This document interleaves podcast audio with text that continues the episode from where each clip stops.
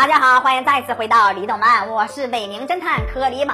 今天是搞笑柯南说时间，在柯南中有很多稀奇古怪的案子，什么神杀人、鬼杀人、动物杀人、怪兽杀人。而今天的这个凶手来自中世纪的欧洲，杀人手法也是相当的干净利索呀，刀起刀落，墙上溅满了魔鬼的颜色。今天的故事是美术馆杀人事件。某个阴森恐怖的夜晚，两名保安正在巡视着伸手不见五指的中世纪美术馆。二人本想体会一下中世纪那骄奢淫逸的生活方式，但是他们却听到了一种诡异的声音，貌似是某个收废品的老大爷在踩易拉罐的声音。两个人一看自己宝贵的资产竟然被第三方占用，所以连忙跑去止损。但是就在这时，他们看到了令人毛骨悚然的一幕：这个收破烂的老大爷竟然来自中世纪。第二天，中世纪铠甲收破烂的谣言传遍了整个城市，并且还传到了谣言女王小兰的耳朵里。因此，小兰想要带着闲得蛋疼的毛利小五郎和谣言终结者江户川柯南一起去美术馆一探究竟。可是二人完全不感兴趣，便拒绝了小兰的邀请。为了让二人明白谁才是真正的王者，小兰一拳干碎了小五郎的第一百零八张桌子。二人瞬间发现自己的行为十分大胆，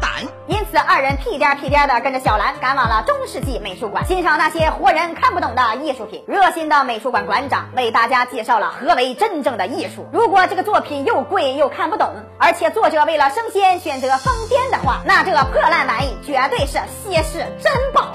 没毛病。这时，有个尖嘴猴腮的管理员没有戴手套就触碰了艺术品，结果遭到了馆长一顿的臭骂。从这个行为可以看出，馆长也是一位热爱艺术品的疯癫之人。话音刚落，一个长得不像猴印的三胖子走到了馆长的面前，并且告诉馆长，这个美术馆再过几天就要关闭了，请他赶快收拾好他那群破铜烂铁，否则会把这些艺术品送到帝丹幼稚园做壁画的。这个一身死者气质的胖子，用不法手段收购了馆长的美术馆，而且还践踏艺术品。一看到这个三胖子出场，想必大家都知道这一集的死者是谁了吧？因为他的行为可以称得上是一等下流。大概知道死者是谁了，所以各位 NPC 已经各就各位，等待着柯南他们发现案发现场。小兰他们本想去参观一个神秘的展厅，但是并没有开放，估计是凶手正在布置案发现场吧。后来到了傍晚，将要闭馆的时候，那个神秘的房间终于开始营业了。所以柯南等人孜孜不倦地走进了地狱的展示厅，准备好见证着奇迹的时刻。他们首先发现了一幅中世纪的名画《铠甲勇士斩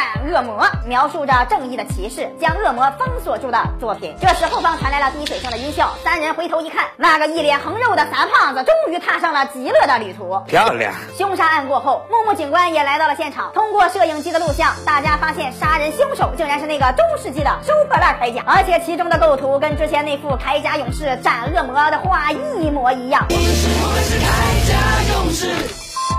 看来凶手的杀人方式是模仿了那幅画，象征着讨伐恶魔的后现代主义中心思想和收破烂铠甲一族对正义和美好的未来向往。经过仔细观察，柯南发现死者在被杀之前留下的线索，他貌似将杀人凶手的姓名写在了一张纸上。警察也在死者的手上发现了那张纸条，上面写着尖嘴猴腮管理员的姓名。但是从进度条来看，这个纸条应该就是凶手的嫁祸。而警方在尖嘴猴腮管理员的柜子里也找到了沾满血迹的铠甲，这同样也是凶手的嫁祸没跑了。同时，智商仅次于我的柯南也发现了这个显而易见的问题，因此柯南再一次播撒他那无处安放的智慧，开始调查现场的痕迹。来人，发表了。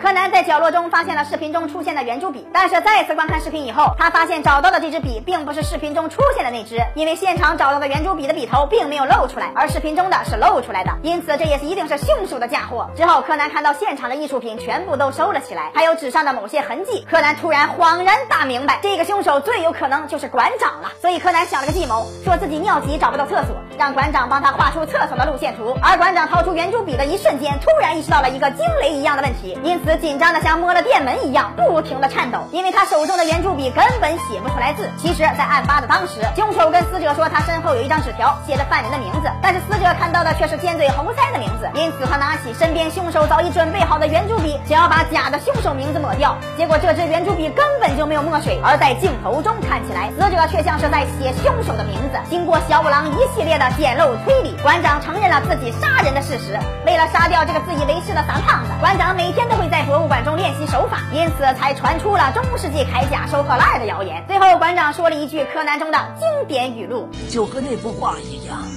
恶魔虽然被正义的骑士所杀死了，可是骑士同样也受到邪恶邪气的洗礼，这代表着他本身也被恶魔所污染了。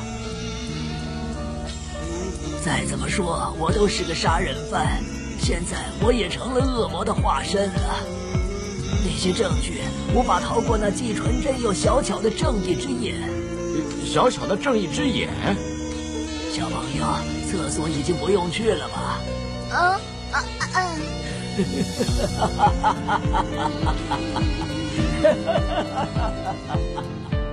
柯南中充满了被逼无奈的灵魂，因此善良的人也会误入歧途。希望大家平时可以心平气和的处理身边的事情，千万不要一失足成千古恨呐！李动漫每天十一点半和四点半都会更新，不要错过精彩节目。咱们下期再见。